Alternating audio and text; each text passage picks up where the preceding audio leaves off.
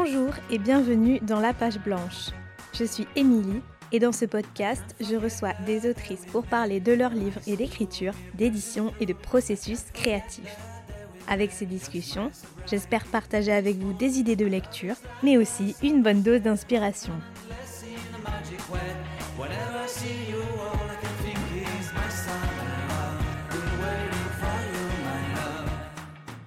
Aujourd'hui, je suis ravie d'accueillir Agnès Martin-Lugan au micro de la page blanche pour discuter d'écriture et de son dernier roman La déraison. Ce dixième livre de l'autrice nous embarque dans l'histoire d'une passion déraisonnable dont la fulgurance rattrape malgré eux ses personnages. Personnages qui, pour Agnès Martin-Lugan, constituent la véritable clé de voûte de chacun de ses romans, comme autant de guides qui enclenchent et orientent l'écriture. La déraison n'échappe pas à la règle en mettant en lumière les deux voix des protagonistes qui, en miroir, se font perpétuellement écho. Dans cet épisode, on évoque la genèse de la déraison et les grands thèmes qui traversent le roman, la folie d'amour et le deuil. Agnès nous partage également son processus d'écriture, fondé sur la notion de rythme, du temps et de la musique. Après dix années de publication, Agnès continue d'invoquer les deux éléments qui caractérisent son approche de l'écriture, la sincérité et le travail. J'espère de tout cœur que cet épisode vous plaira. Je n'en dis pas plus et je laisse tout de suite place à ma discussion avec Agnès Martin-Lugan. Bonjour Agnès. Bonjour Émilie. Merci beaucoup d'avoir euh, accepté mon invitation dans la page blanche. Je suis absolument ravie de vous recevoir aujourd'hui pour qu'on discute ensemble de votre dernier livre, La déraison, qui est paru chez Michel Lafon au mois de mars, et pour qu'on parle un petit peu aussi de votre processus d'écriture. Avec plaisir. Tout d'abord, j'aimerais qu'on revienne un instant sur ce titre de La déraison. Un titre qu'on retrouve d'ailleurs euh, dans le roman. À un moment, la narratrice euh, évoque cette déraison et elle en parle comme étant le grandiose destructeur. Et j'ai trouvé ça absolument magnifique. Alors j'aimerais savoir déjà si ce titre de la déraison, c'était votre titre de départ ou bien pas du tout. Alors déjà, je, n'ai jamais de titre au départ. Euh, mes titres arrivent toujours en général une fois que le roman est terminé, vraiment dans les, dans les derniers moments, juste avant que je l'envoie à mon éditrice. Euh, il y a eu juste une ou deux exceptions, je crois, sur l'ensemble de mes dix romans, mais en l'occurrence, pour la déraison, c'était pas une exception. Il est véritablement arrivé une fois que le roman était terminé, où euh, ben, j'ai cherché, je cherchais un mot qui dise euh, toute la toute la folie euh, et finalement ce grandiose destructeur dont parle dont parle Madeleine euh, et c'est en cherchant voilà des synonymes de, de au mot folie que je suis tombée sur ce mot des raisons évidemment que je connaissais mais où finalement bah, c'est un mot qu'on utilise très très peu et je trouve que c'est un mot éminemment romanesque et qui finalement pouvait dire beaucoup de choses du roman euh, euh, sur euh, la déraison d'amour, mais aussi sur le rapport à la mort et à ce qui génère aussi chez les deux personnages principaux.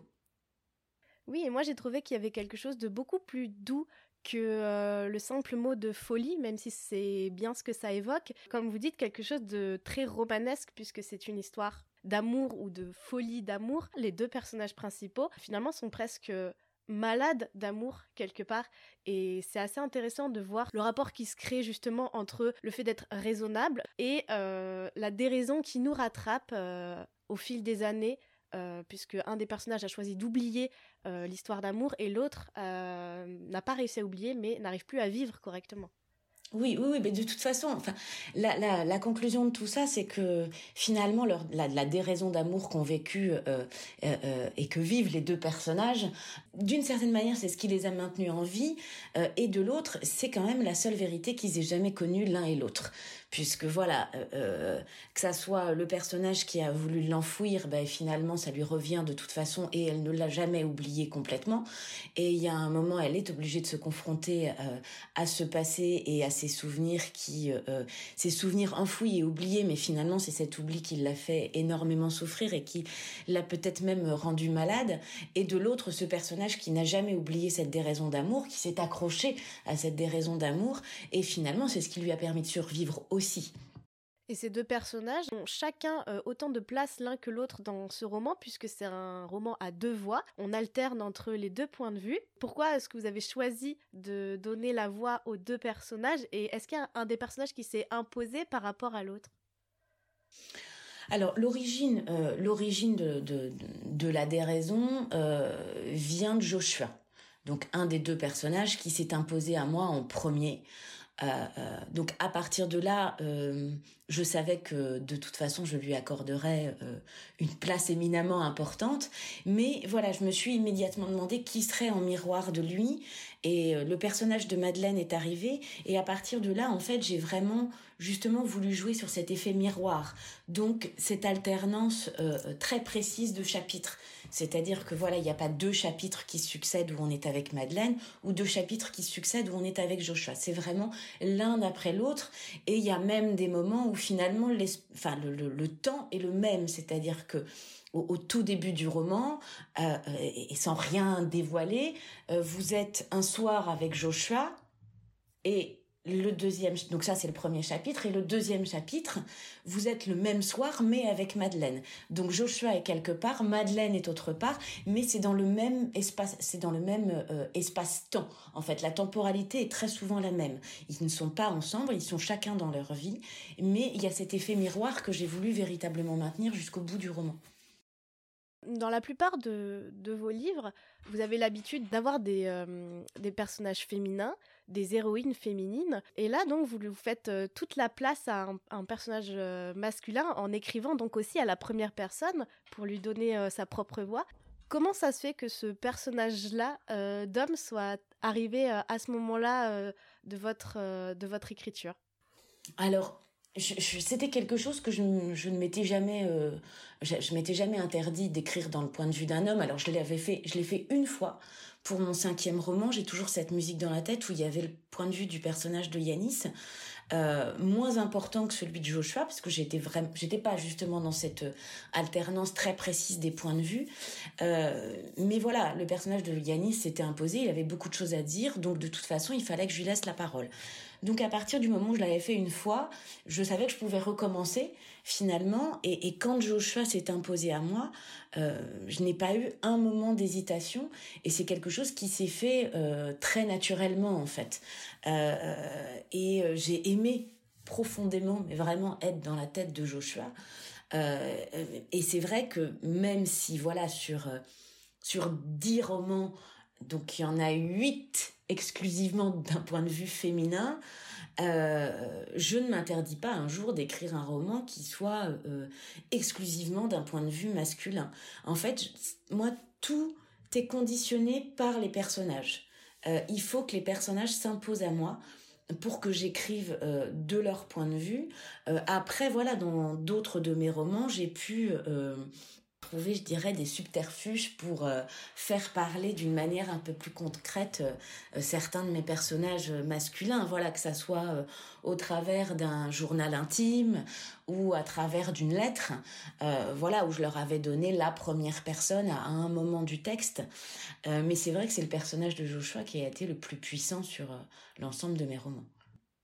Madeleine, en face, a une trajectoire complètement différente. Elle euh, fait face à des problématiques euh, tout à fait différentes puisque euh, au tout début du roman, on comprend qu'elle est dans une situation de fin de vie Là aussi, quand on lit vos romans, on n'est pas du tout surpris d'aborder de, cette thématique de la mort, bien sûr. beaucoup de personnages vivent ou connaissent des deuils de près ou de loin. Mais ici, ce qui est particulier, c'est que on est en amont du deuil, on est dans l'anticipation du deuil. On commence par cette idée de, mort à venir.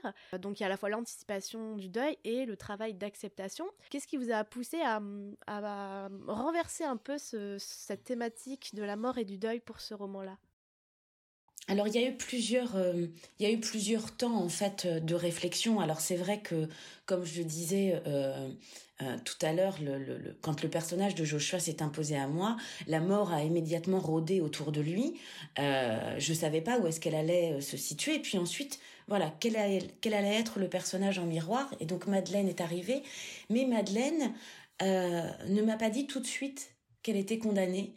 Elle a pris son temps elle tournait comme ça et virait, donc je sentais qu'il y avait quelque chose qui n'allait pas, mais elle m'a fait partir dans la mauvaise direction. Mais quand je dis elle, hein, je, l'assume. Madeleine m'a fait partir dans la dans la mauvaise euh, euh, direction pour me permettre de faire connaissance avec tout le reste et je crois pour que je sois prête à entendre en fait euh, ce qu'elle allait m'annoncer. Elle a eu cette délicatesse et c'est vrai que je, bah, il y a eu un moment, en fait, j'écrivais, hein, attention, hein, je, je, n'étais pas euh, à attendre d'avoir la révélation, donc j'ai commencé à écrire le roman. J'étais dans cette alternance de chapitres, donc lui, Joshua me faisait découvrir un certain nombre de choses sur lui, Madeleine aussi, mais il y avait quand même un moment où ça, ça coinçait. Je sentais qu'il y avait quelque chose de d'énorme en fait qui m'échappait encore.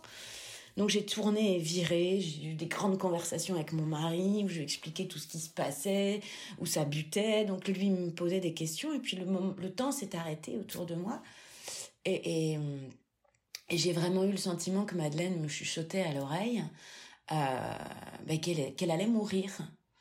Et euh, euh, elle a et, quand elle me l'a dit, en fait, quand j'ai été capable de l'entendre et de l'accepter, euh, moi, la sérénité m'a envahi et là, dans ma tête, je me suis dit, on va mourir avec Madeleine. Euh, il y a eu une forme d'évidence en fait. À... J'ai beaucoup parlé du deuil, effectivement. vous l'avez remarqué dans quasiment une grande partie de mes romans, il y a des personnages qui meurent et, depuis le dernier, j'ai confronté mes personnages au deuil. Depuis le premier, pardon, mes personnages ont été confrontés au deuil, mais finalement, j'avais jamais été dans la peau d'un personnage qui meurt.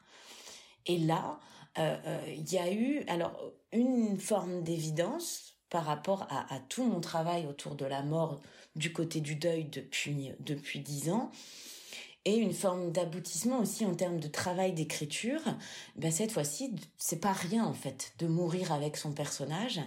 Euh, et le personnage de Madeleine, en fait, moi m'a offert de mettre en mots mes propres angoisses dans mon rapport avec la mort, mes propres obsessions, mes propres questions en fait. Euh, Madeleine m'a fait ce cadeau absolument extraordinaire euh, et pourtant il n'y a pas eu un moment où j'étais euh, angoissée, triste. non, j'ai été habitée par la sérénité et la paix durant toute l'écriture à partir du moment où ça a été très clair que Madeleine était condamnée et qu'elle allait mourir. Enfin, pas à un moment, je me suis dit non mais je vais rétro-pédaler et et tout ira bien à la fin et euh, non on n'est pas dans le monde de oui oui et une forme aussi bah, de, de, de prise de conscience que bah, il faut pas avoir peur de parler de la mort en fait ça peut paraître bateau mais la mort fait partie de la vie et en même temps bah, ce n'est pas parce que on, on écrit sur la mort ou qu'on lit sur la mort que la mort va nous tomber dessus juste après. Il euh, n'y a pas un espèce de sortilège maléfique euh, autour, euh, autour de l'écriture ou de la lecture à propos de cette thématique et que finalement, ce, moi en tant qu'auteur qui là j'ai écrit véritablement sur la mort, bah, se confronter à, se confronter à ces angoisses et à ces questions, bah, finalement oui peut amener une réflexion enrichissante en fait. Et vous parliez de, sérénité dans l'écriture. Euh, je trouve ça extrêmement intéressant parce que c'est l'impression aussi qu'on a à la lecture d'un sentiment euh, d'apaisement progressif qui est aussi la trajectoire des personnages. Là aussi, à la différence d'autres romans où les personnages, je pense, euh, cherchent plus à se réparer vraiment pour pouvoir continuer leur vie, ici on est pas tant dans la réparation que vraiment dans l'idée d'apaisement euh, général. Et donc quand on lit le roman, à la fin, enfin progressivement, tout le monde s'apaise et je trouve ça intéressant que vous aussi, dans l'écriture, vous avez ressenti ça. Oui, oui, oui. Et puis, euh, ben, euh, vous le notez justement, euh, euh c'est-à-dire que euh, là, pour moi, c'est absolument pas un roman sur la guérison, sur la résilience. Je sais que j'ai beaucoup écrit sur la résilience, mais là, pas du tout. C'est pas ça en fait. Les personnages sont, et surtout le personnage de Madeleine est en quête de paix avant de mourir. Euh, euh, elle ne sait pas exactement comment elle va le, le enfin si elle va y arriver et si quand au moment où elle va fermer les yeux ça sera le cas. Mais voilà tout part en fait de cette question qu'elle se pose. Ai-je des regrets? euh, euh, ai-je des regrets avant de mourir? Et si j'en ai, euh, est-ce que je peux essayer de d'être en paix vis-à-vis de ce que j'ai vécu, de ce que je n'ai pas vécu avant de mourir? C'est véritablement ça le, le, comment l'essence du l'essence du, du roman. Et j'allais vous poser la question de savoir euh, euh, quel a été un peu le point de départ ou la façon dont vous, travaillez. Mais euh, en vous écoutant et en vous écoutant parler du personnage de Madeleine, j'ai l'impression que c'est vraiment là que tout commence et que tout se joue sur les personnages et sur, sur la trajectoire qui n'a pas l'air d'être forcément celle que vous choisissez à la base, mais quelque chose qui plutôt vous guide. Oui, alors c'est vrai que ça, quasiment depuis depuis le début, en fait, euh, depuis mes débuts dans l'écriture, euh, ce sont toujours les personnages qui m'amènent au roman. Euh, alors c'est vrai que ma manière d'écrire a évolué avec les années, et je dirais particulièrement sur les, les, les, quatre derniers romans où j'écris sans connaître la fin, euh, alors qu'au début j'avais quelque chose de très euh, très détaillé, des plans très précis. Euh, j'avais, enfin ça sur mes tout premiers romans, hein, j'avais chaque scène, et je faisais vraiment un plan comme si j'étais en cours à l'université.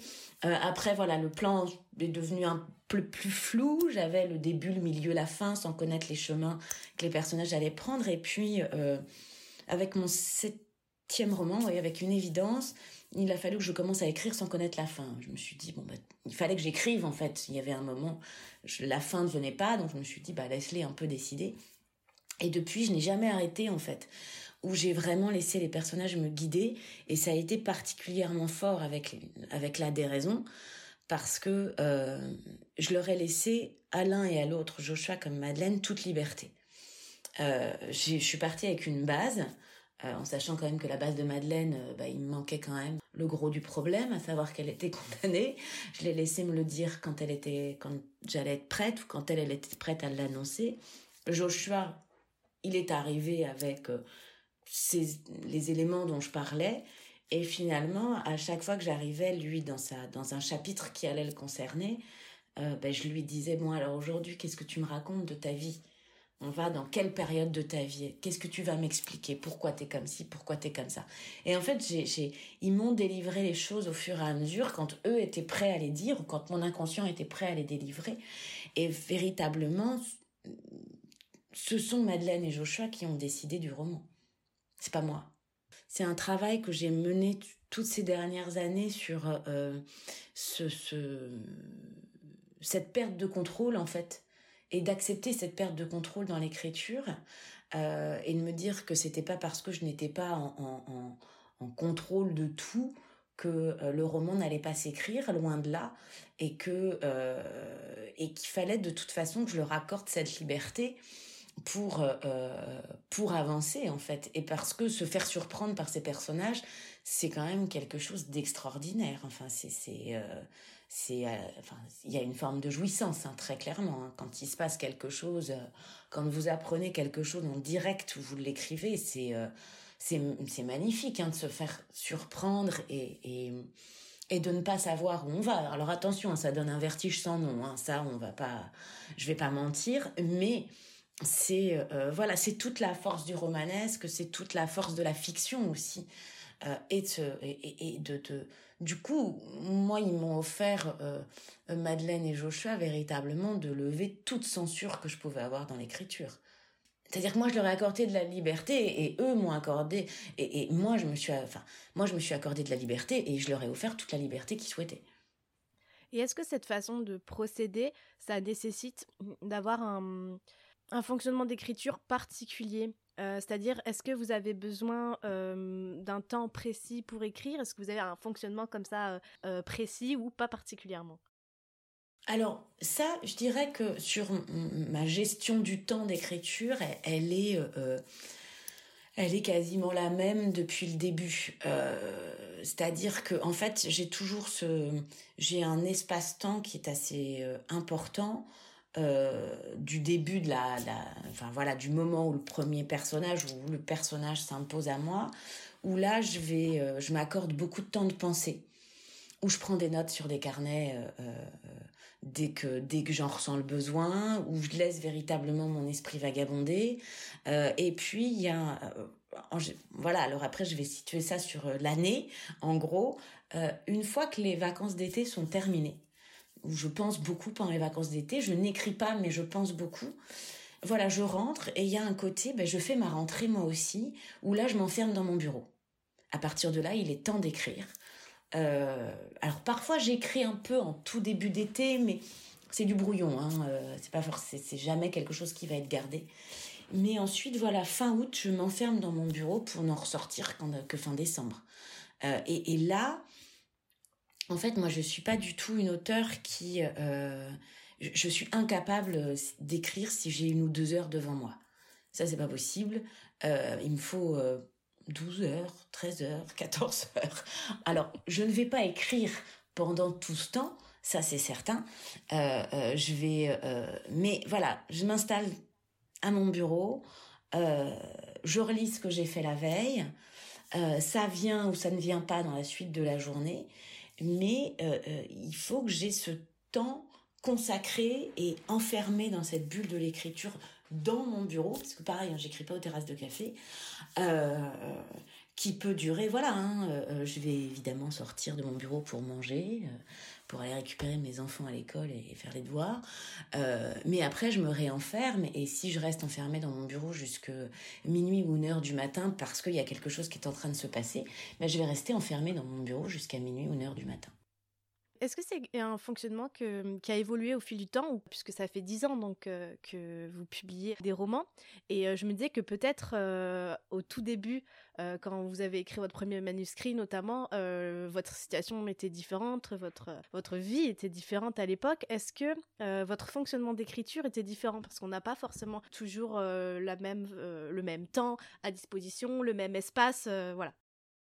Alors, les gens heureux, je dirais, je les, les mets à part. Euh, euh, parce que euh, voilà, j'ai travaillé dessus pendant deux ans avant qu'il ait sa vie, donc c'est le premier roman que j'ai écrit, donc voilà, je découvrais l'écriture de roman à ce moment-là, donc il a une place, une place à part dans la, dans, on va dire tout ce qui est ritualisé autour de l'écriture.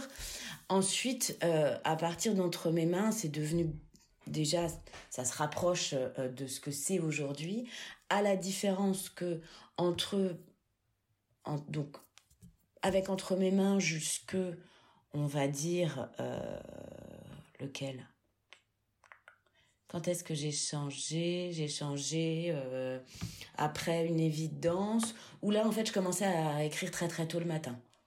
J'étais incapable de travailler le soir jusque minuit, une heure, mais par contre, je mettais mon réveil à 5h30. Euh, et du coup, mes journées, voilà, étaient toujours aussi longues, mais en débutant euh, euh, très tôt le matin. Et puis, je sais pas, j'ai eu 40 ans, j'ai été incapable, du jour au lendemain, j'étais plus capable de me lever à 5h30. Donc, voilà, j'ai repris des horaires de, de, de réveil un peu plus normaux.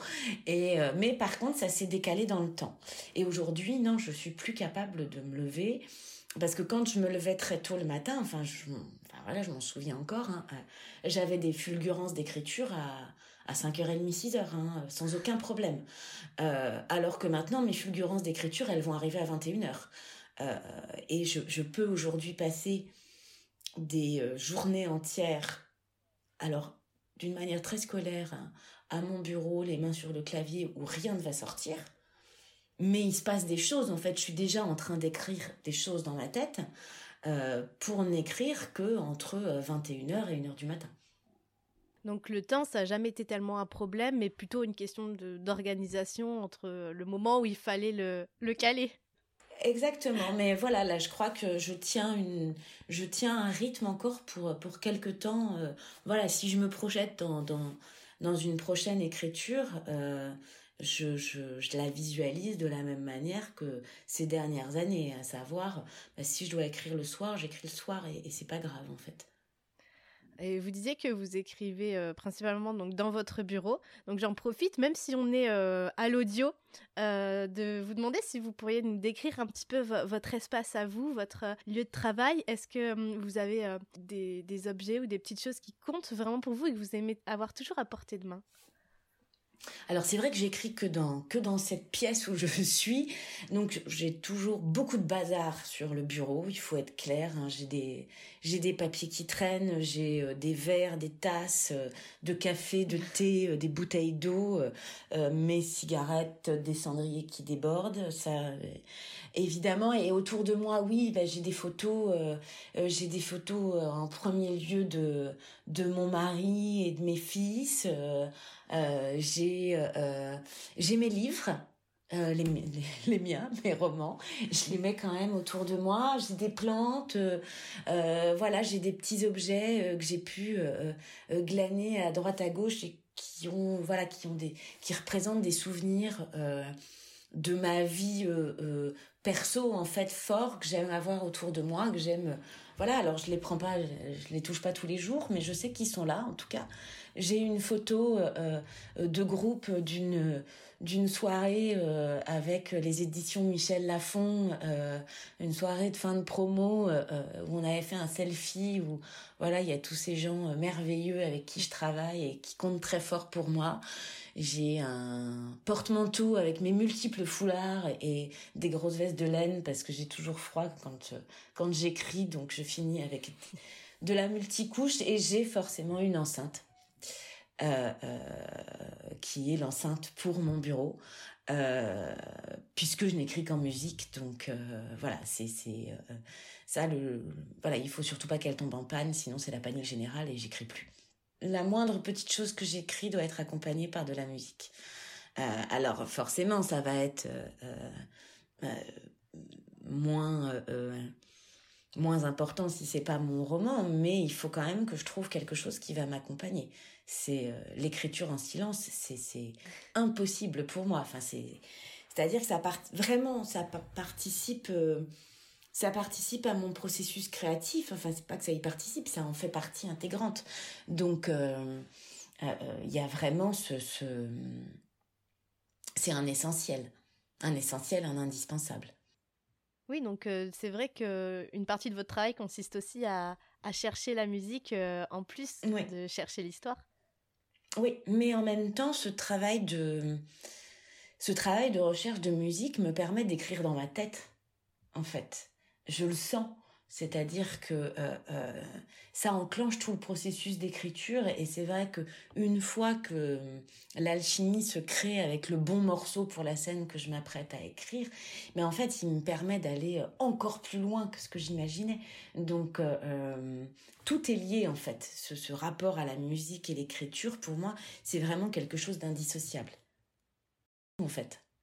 Et quand vous écrivez à l'heure actuelle, est-ce que vous avez encore des doutes des angoisses sur ce que vous écrivez, euh, peut-être la peur de, ne pas arriver à terminer un roman ou de, ne pas savoir où vont vous guider euh, vos personnages ou peut-être douter de, la réception du roman. Est-ce que euh, ça vous arrive d'être confronté à ce genre de, de doute pendant que vous écrivez? Oui, alors, le, pour moi, le doute nourrit. Hein, donc, euh, on a besoin de douter, on a besoin de se remettre en question. Donc, c'est quelque chose que je fais finalement tous les ans et que je traverse tous les ans. Après, euh, pour combattre aussi cette forme de doute ou d'inquiétude ou de pression, même vis-à-vis des lecteurs, quand j'écris, euh, je le dis toujours sur le ton de l'humour et, en les prévenant que je vais peut-être les choquer, que justement quand je suis en, rencontre euh, ou en table ronde en salon, euh, euh, quand j'écris, je ne pense pas au lecteur.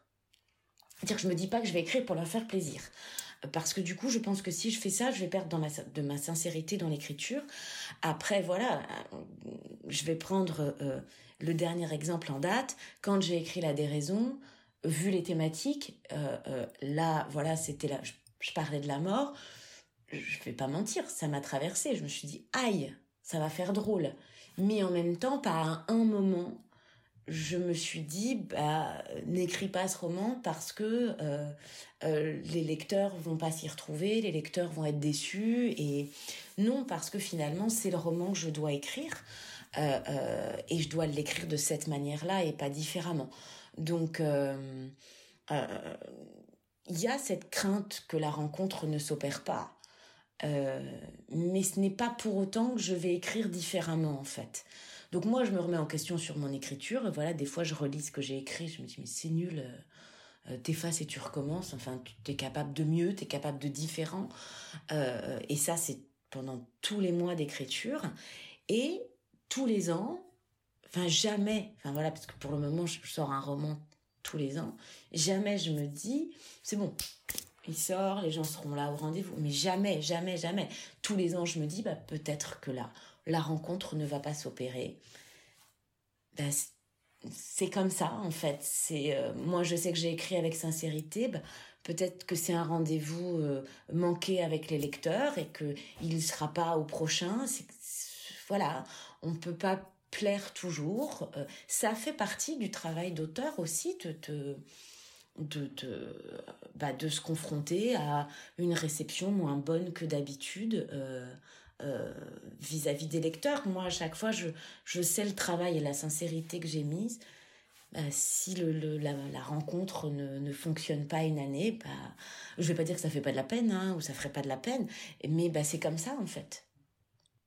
Qu'est-ce que vous aimeriez dire à quelqu'un qui euh, débute dans l'écriture, qui est en train de, d'écrire son premier roman, qui peut être euh, pétri des doutes qui sont liés un peu à cette situation? Qu'est-ce que vous aimeriez dire à quelqu'un qui écrit, qui aime écrire, mais qui doute un petit peu de, lui-même? Pour moi, il y a, deux mots euh, qu'il faut toujours garder en tête. La sincérité, j'en ai déjà beaucoup parlé, et le travail. Le travail. Il n'y y a pas de mystère en fait. Euh, plus on écrit, plus on se connaît, plus on, on, va acquérir des, des, des, choses et en même temps, justement, on, on, va acquérir des mécanismes et on va acquérir du doute et c'est ce doute aussi qui nourrit. Mais il faut pas être, euh, faut pas hésiter à y consacrer des heures et des heures. Enfin, ça vient pas, ça tombe pas du ciel, quoi. Faut se bousculer, hein. Faut, se bousculer, faut se faire mal. Euh, c'est pas grave hein, si on a mal en écrivant, c'est normal. Euh, euh, faut buter, euh, faut réécrire, faut essayer de prendre du recul aussi sur son écriture, se dit mais si euh, et puis faire des pauses. Enfin, de temps en temps, il y a besoin aussi de, de laisser reposer le texte, de s'en éloigner un peu avant de le relire. Euh, après, euh, ben, je crois qu'il faut lire aussi. Et puis après, faut pas, si on en a, euh, si on en a envie, si on n'en a pas peur, faut pas hésiter à faire des ateliers d'écriture. Je crois que ça peut, ça ne peut que aider à, à, permettre de prendre du recul. Mais vraiment le travail. Enfin, j'insiste là-dessus. C'est pas un gros mot. C'est euh, euh, euh, c'est vrai que mon premier roman, j'y ai consacré beaucoup, beaucoup, beaucoup, beaucoup d'heures déjà en fait, mais parce que j'aimais ça et que aujourd'hui encore. Bah, quand j'écris, j'écris quoi, en fait. alors attention, hein, moi j'ai, je, je... c'est mon métier aujourd'hui, hein, donc je peux y consacrer mes journées entières. Euh, et voilà, donc je comprends que euh, quand on se lance dans l'écriture et qu'on a son autre métier, ça soit très compliqué d'accorder beaucoup de temps. Mais je pense qu'il y a un, il y a quand même un, souci de travail, un, un, consacrer du temps à ça euh, et pas le survoler en fait. Il faut se faire plaisir. En même temps, il faut, il faut se faire plaisir aussi. Il n'y a pas, si, si aussi c'est forcé, ben, c'est ou c'est pas la bonne histoire ou c'est pas le bon moment. Euh, voilà, il y a ça aussi. Hein. Il y a des fois, on croit qu'on va être prêt à se lancer et puis ben, finalement, on n'y est pas. Donc, euh, il y a un moment, quand ça fait trop mal, bon, faut être capable de se dire, on laisse baisser la pression avant d'y revenir. J'en arrive déjà à ma dernière question, qui est la même que je pose à toutes mes invitées à la fin du podcast, c'est de savoir s'il vous arrive d'être confronté à la page blanche, que cette page blanche vous effleure euh, d'une manière ou d'une autre dans votre processus. Ah oui, oui, oui, ça met. Euh, alors c'est en cours d'écriture. Hein, euh, parfois, alors parfois c'est qu'une journée, parfois c'est deux trois jours où j'ai l'impression d'avoir tout dans ma tête, mais ça sort pas. donc c'est c'est très angoissant, je vais pas mentir. Euh, après, je dirais, euh, comme euh, un peu plus tôt, je vous parlais quand je mets des fois, il y a des journées entières avant que ça se décoince. Finalement, je crois que la page blanche, attention, hein, j'ai jamais connu ça pendant un ou deux mois ou six mois ou un an ou voilà. Mais je crois que quand c'est comme ça sur quelques jours, ben, il se passe jamais rien en fait.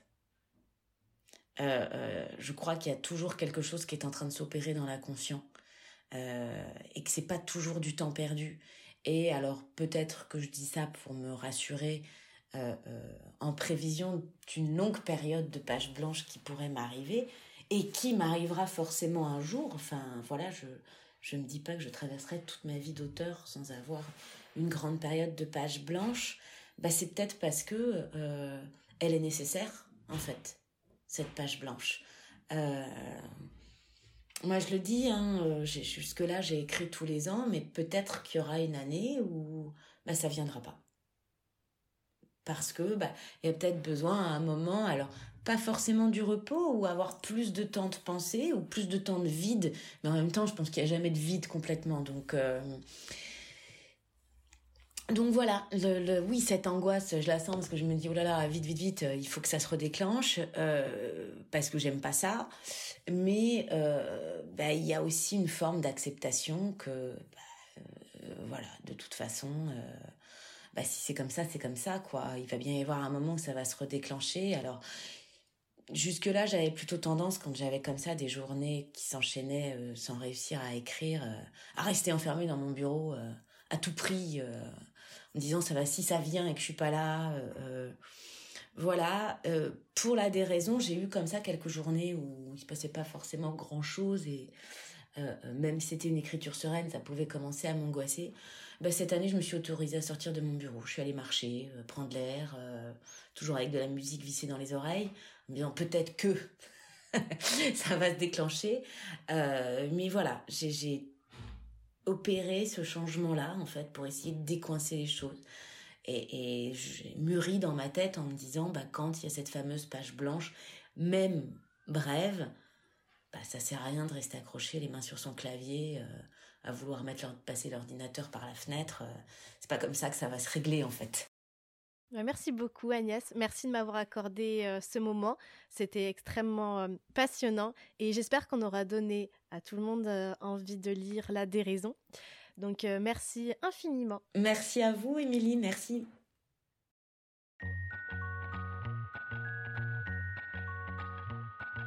Merci d'avoir écouté cet épisode. Si cette conversation vous a plu, n'hésitez pas à vous abonner depuis votre plateforme d'écoute. Pour soutenir le podcast, vous pouvez lui laisser 5 étoiles depuis l'application Apple Podcast et mettre un petit commentaire.